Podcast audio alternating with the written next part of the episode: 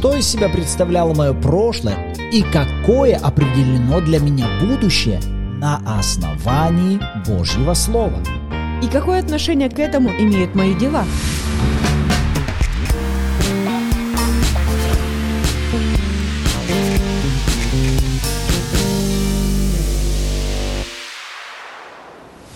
Доброе утро, добрый день или добрый вечер всем любящим Бога и Его Слово. Мы продолжаем с вами погружаться в обетование Священного Писания о том, кто мы в истине. И сегодня нас ожидает вторая глава послания апостола Павла к Ефесянам. Поэтому берите блокноты, Библии, ручки, и мы с вами начинаем. Вы на канале Арим. С вами Руслан и Ирина Андреевы, и это подкаст «Библия. Читаем вместе». Господь Отец, мы благодарим Тебя за Твое Слово, за служение Твоего Духа. Наставник, Учитель Святой Дух, открой наше сердце и разум к разумению Писания. Да слышим мы голос Твой, звучащий из Твоего Слова, и да становится он откровением в наших сердцах. Во имя Иисуса. Аминь. Аминь. Итак, читаем с 1 по 10 стихи.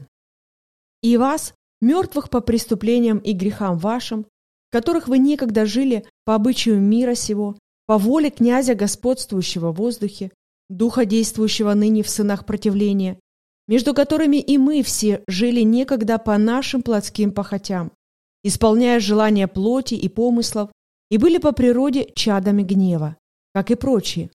Бог, богатый милостью по своей великой любви, которую возлюбил нас и нас, мертвых по преступлениям, оживотворил со Христом. Благодатью вы спасены, и воскресил с Ним, и посадил на небесах во Христе Иисусе, дабы явить в грядущих веках преизобильное богатство благодати Своей, благости к нам во Христе Иисусе. Ибо благодатью вы спасены через веру, и сие не от вас, Божий дар, не отдел, чтобы никто не хвалился, ибо мы его творение, созданы во Христе Иисусе на добрые дела, которые Бог предназначил нам исполнять. Аминь. Итак, давайте не спеша сейчас посмотрим истинное описание нашего прошлого, настоящего и будущего. Начнем с первого стиха. Итак, Павел говорит, «Вас, мертвых по преступлениям и грехам вашим, в которых вы жили некогда, по обычаю мира, сего по воле князя, господствующего в воздухе, духа действующего, ныне в сынах противления, между которыми мы все жили некогда по нашим плотским похотям. Мы исполняли желания плоти и помыслов и были по природе чадами гнева, как и прочие. Вот они три стиха. Если мы сейчас зададим каждому из вас вопрос, эти слова относятся лично к вам, к тому, что вы представляли из себя до покаяния, до обращения к Богу и до принятия Иисуса Христа, то ваш ответ на этот вопрос будет «да». Это описание того, что из себя представлял каждый из нас. Вы скажете, ну я и сам знаю, что я из себя представлял. Я из себя представлял вот такого-то, такого-то человека. Я занимался тем-то и тем-то. Со мной происходили те или иные события. Если бы я спросил вас о вашем прошлом, скорее всего, вы бы начали мне рассказывать самые разные истории из вашего прошлого. Но сейчас постарайтесь прийти в согласие с тем, как Бог описывает ваше состояние в вашем прошлом. Вот вы какими были. С первого стиха. Мы были с вами мертвыми по преступлениям и грехам нашим. И жили мы, второй стих, по обычаю мира сего, по воле князя, господствующего в воздухе, духа, действующего ныне в сынах противления. Остановитесь здесь на втором стихе и попробуйте это увидеть. Что из себя представляла ваша жизнь в прошлом? А нам с вами привычно так думать, что раньше я жил сам по себе. Я принимал решения, я с чем-то сталкивался. Мне чего-то хотелось, а чего-то не хотелось. Все, что я могу рассмотреть в моем прошлом, это просто я и мои глупые решения. Ну или наоборот, где-то мои хорошие решения. Везде был, в общем-то, один я. Но как раз Писание говорит о том, что вы не жили сами по себе. Вот как вы жили. Второй стих.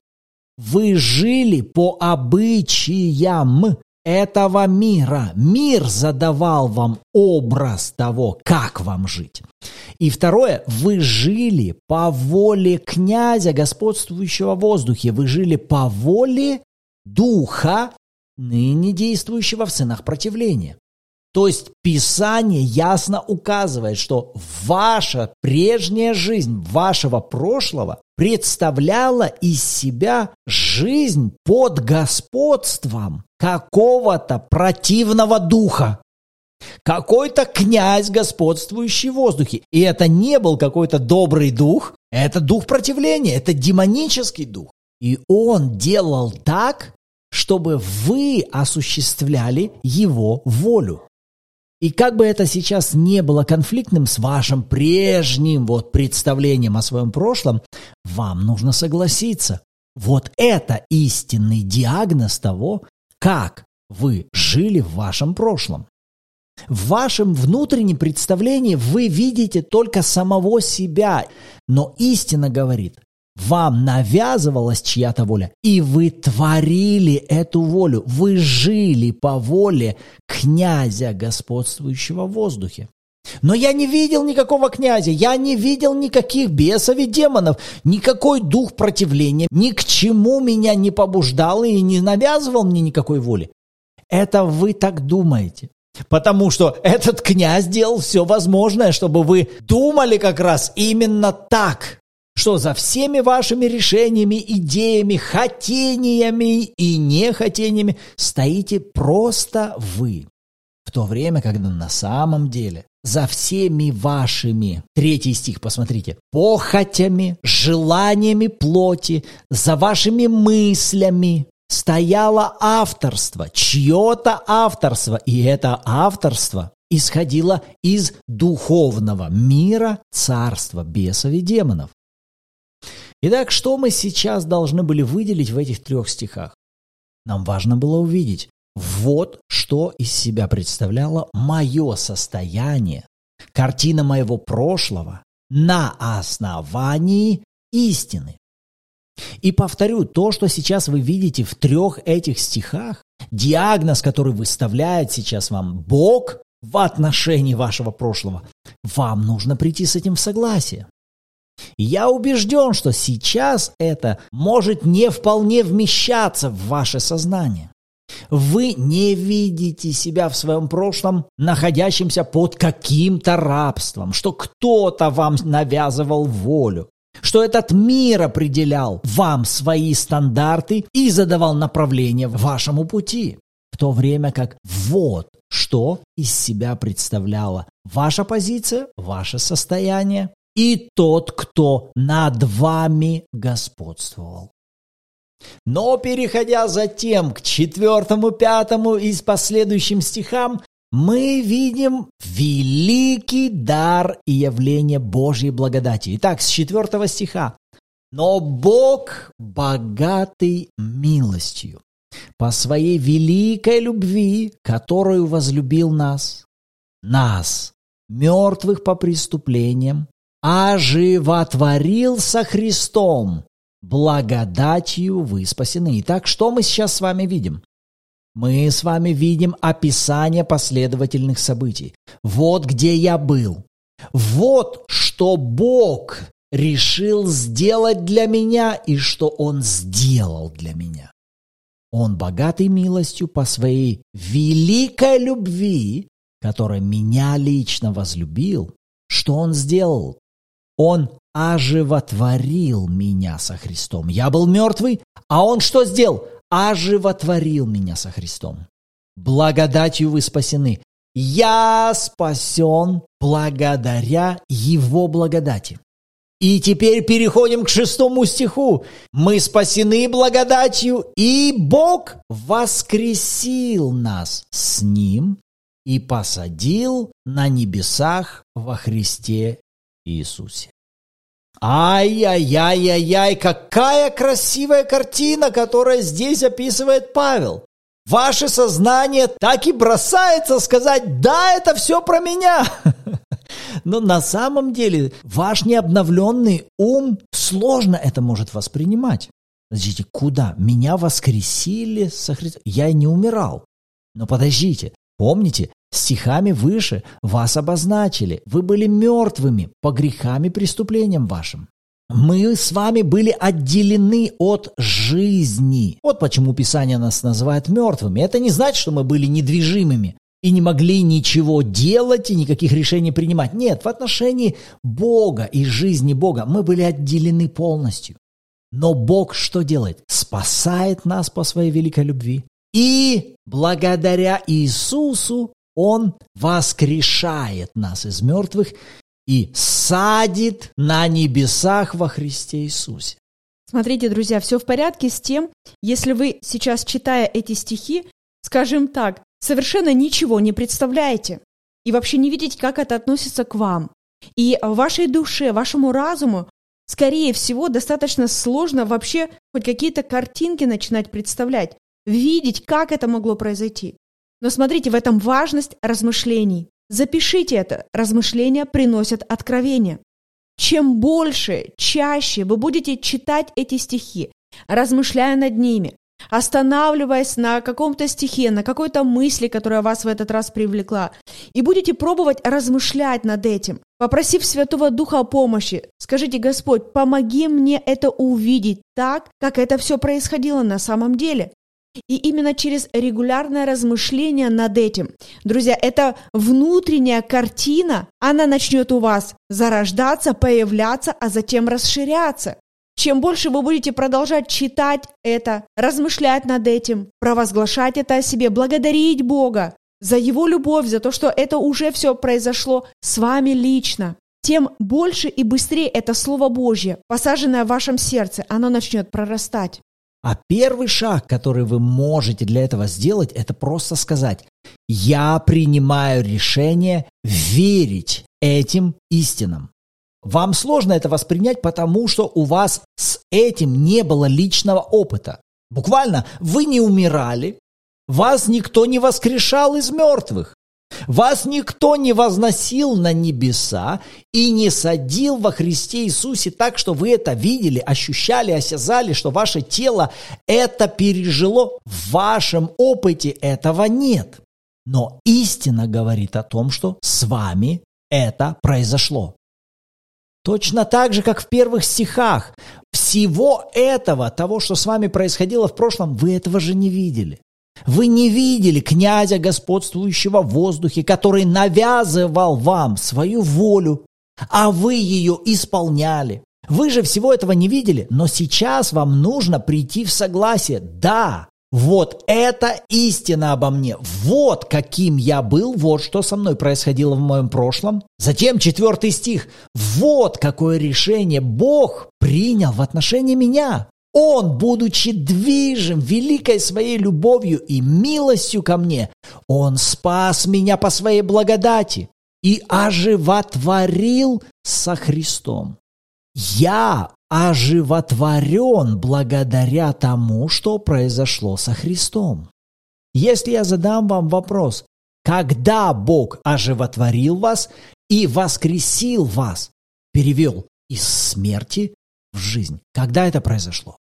На основании 5 и 6 стиха это произошло тогда, когда это произошло с Иисусом.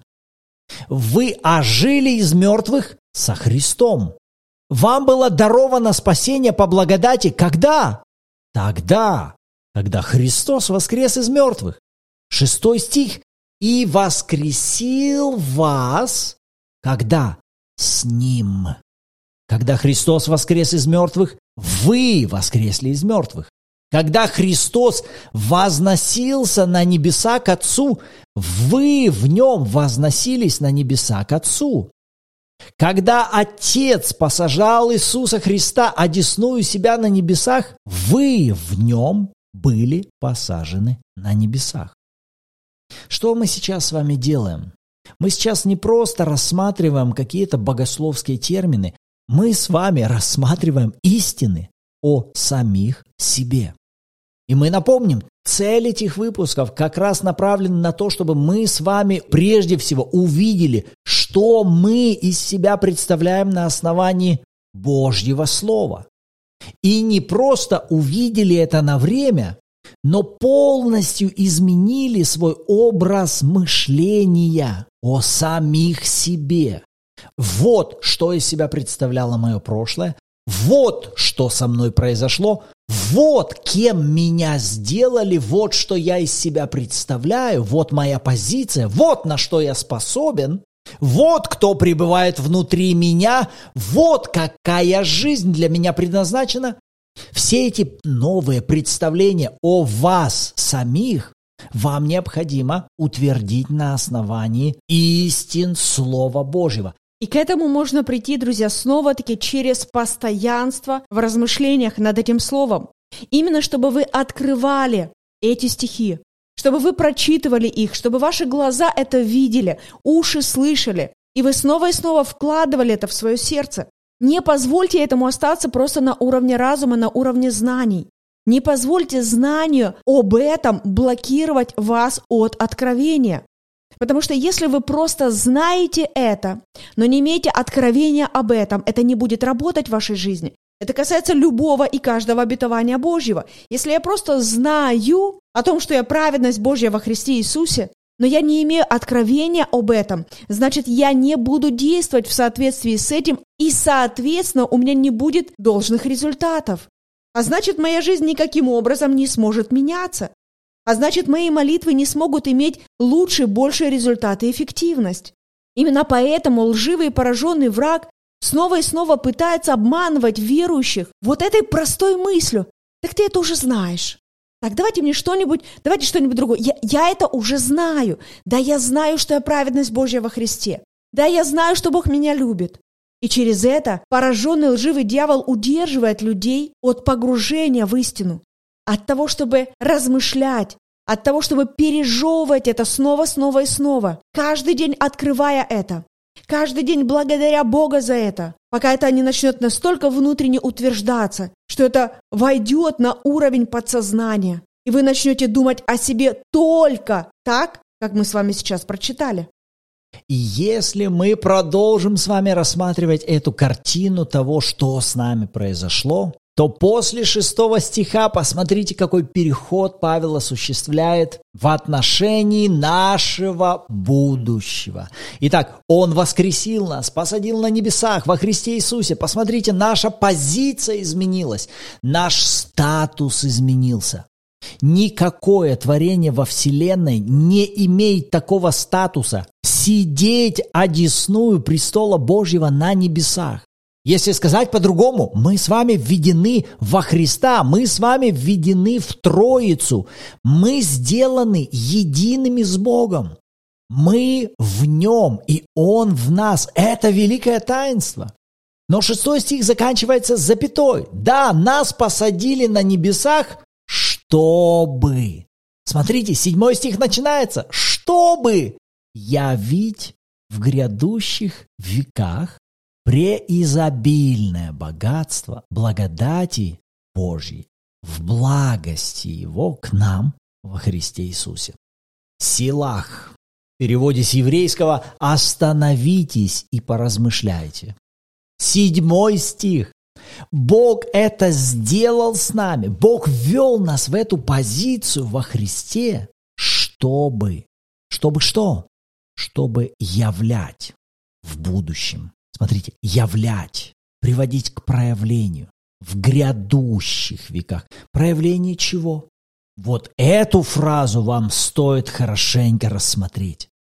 Он хочет являть на нас, являть в нашей жизни преизобильное богатство благодати своей в благости к нам. Множество религиозных проповедей звучат вокруг того, что Бог дает трудности для того, чтобы, а, вот, знаешь, проверить тебя, чтобы тебя вот провести через горнило огня, воды и медных труб, Некоторые проповедуют и говорят, болезни Бог дает, чтобы, знаешь, чему-то тебя научить. И Бога представляют даятелем самого разного хлама, самых разных бед, тяга, трудностей, скорбей и тому подобное. Но седьмой стих так не описывает Бога. Вот цель Бога.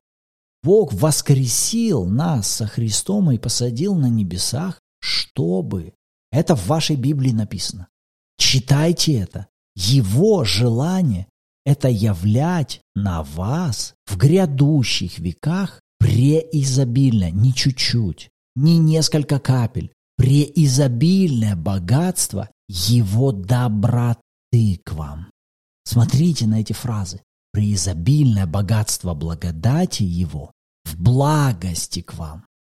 Понимаете, Божье отношение к вам, как мы читали в стихах выше, из-за Его великой любви, по Его богатству милости к вам. Здесь Бог говорит, я тебя спас, я тебя поднял к себе, чтобы теперь тебя заливать просто сюрпризами, баловать, изливать на тебя в грядущих веках преизобильное богатство благодати моей к тебе в моей доброте. И причина, почему я это буду делать, потому что Христос. Все, что нам необходимо для этого, оставаться в нем. Где это обетование обрело силу? В нашей позиции во Христе. Потому что вот эту фразу вы неоднократно будете встречать в посланиях Нового Завета. Мы в нем, мы в нем, в нем, во Христе. Здесь мы уже с вами неоднократно ее встречали. Посадил на небесах во Христе. Восьмой стих. Благодатью вы спасены через веру. И это не от вас, Божий дар. Не отдел, чтобы никто не хвалился. Все, что необходимо было Богу с нашей стороны, это вера. Поверить в то, что Он сделал. Каким образом мы с вами можем принимать то, что сделал для нас Бог? Только одним путем – верой. Каким образом вы можете увидеть себя в том состоянии, в котором вы были в прошлом? Только верой. Как вы можете увидеть себя в истине, посаженными на небесах? Только верой. Как вы можете осмелиться думать о том, что каждый день вашего последующего будущего Богом задуман для того, чтобы являть на вашей жизни богатство Его благости в Его доброте к вам. Почему? Потому что Он влюблен. Потому что Он богат милостью. И Он поместил вас в эту беспроигрышную позицию во Христе. И важнейший пазл во всем этом, друзья, чтобы мы не теряли с вами главный фокус, главную причину, почему Бог это сделал. Именно потому, что нас любит. Благодаря Иисусу Отец излил на нас любовь на максимуме. Перестаньте пытаться заслужить это, как-то достигнуть этого. Просто наслаждайтесь. Открывайте себя для принятия этого. Именно поэтому мы призываем вас к тому, чтобы вы размышляли над этим, потому что таким образом вы будете открывать себя для принятия, но никоим образом не пытаться как-то достигнуть или заслужить. Но религиозный дух, он всегда делает все возможное, чтобы поменять местами эти два пункта. Если здесь апостол Павел говорит «не благодаря вашим делам, но из-за любви Бога к вам», не отдел ваших вам даровано. Религиозный дух, он делает все возможное, чтобы сказать, нет, ты вначале сделай, и когда ты сделаешь хорошее, Бог будет любить тебя больше. Ты сделал что-то плохое, Божья благость к тебе меньше. Смотрите, он все меняет местами, ставит дела пунктом выше, от чего будет зависеть и уже Божье отношение к тебе. Но Павел здесь указывает, Божье отношение к вам было утверждено еще прежде создания мира, и Бог сделал все в вопросе вашего спасения, искупления, оправдания вообще без вашего участия. Все Он сделал из-за своей великой любви и благодаря своему Сыну. Троица все сделала, а нам это даровано для принятия. Что мы таким образом сегодня с вами делали? Мы взяли 10 стихов из второй главы послания к Ефесянам, и нам важно было в этих стихах постараться увидеть себя лично. И мы побуждаем вас не просто послушайте этот подкаст, от чего-то впечатлитесь и затем забудьте. Нет. Наша цель – берите обетования и работайте с ними. Возвращайтесь к ним снова и снова. Читайте их о себе до тех пор, пока вы внутри этим не станете, пока вы не скажете сами о себе «Да, вот это я». Вот что со мной было, вот что со мной произошло, вот мое будущее, и ничего другого мне не определено. Иисус, обращаясь к своим ученикам, сказал, «Прибудьте в Слове Моем, погрузитесь в Мое Слово настолько, чтобы оно с вами соединилось. Познайте истину, соединитесь с этой истиной, и она сделает вас свободными.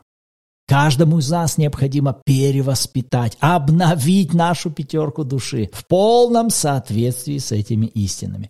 Аминь. Аминь. Вот на что Господь обратил наше внимание, когда мы читали эти стихи, а на что Он обратил внимание ваше. С удовольствием почитаем обратную связь в комментариях и в чате Bible в Телеграме, где каждую субботу также в 14.00 по киевскому времени у нас проходят онлайн-эфиры в аудиоформате где мы с вами продолжим размышлять над этими обетованиями, поэтому всем желающим добро пожаловать. А в завершении давайте построим нашу молитву и наше благодарение на основании вот этих десяти стихов. Кстати, вы можете взять эти десять стихов и в будущем строить вашу молитву благодарения перед Богом. Как это может звучать? Это может звучать следующим образом. Господь, я был прежде мертвым по преступлениям и грехам моим. Я жил некогда по обычаю мира сего и по воле князя, господствующего в воздухе. Я жил по воле духа, действующего в сынах противления. Я жил по моим плотским похотям, исполнял желания плоти и помыслов. Я был по своей природе чадом гнева. Но ты, Господь, но Ты богатый милостью по своей великой любви, который возлюбил меня лично. И меня, мертвого по преступлениям и грехам моим, Ты оживотворился Христом.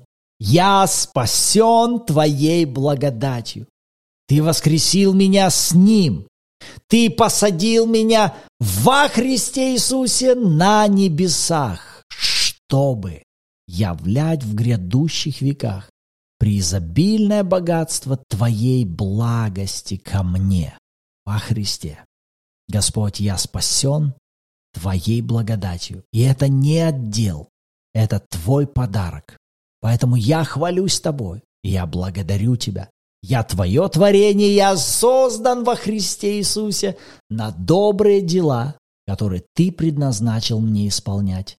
Во имя Иисуса я принимаю это, я благодарю. Аминь. Аминь. А на этом, друзья, нам пора с вами заканчивать. Рады были быть сегодня с вами. В следующем выпуске услышимся. Всем благословений.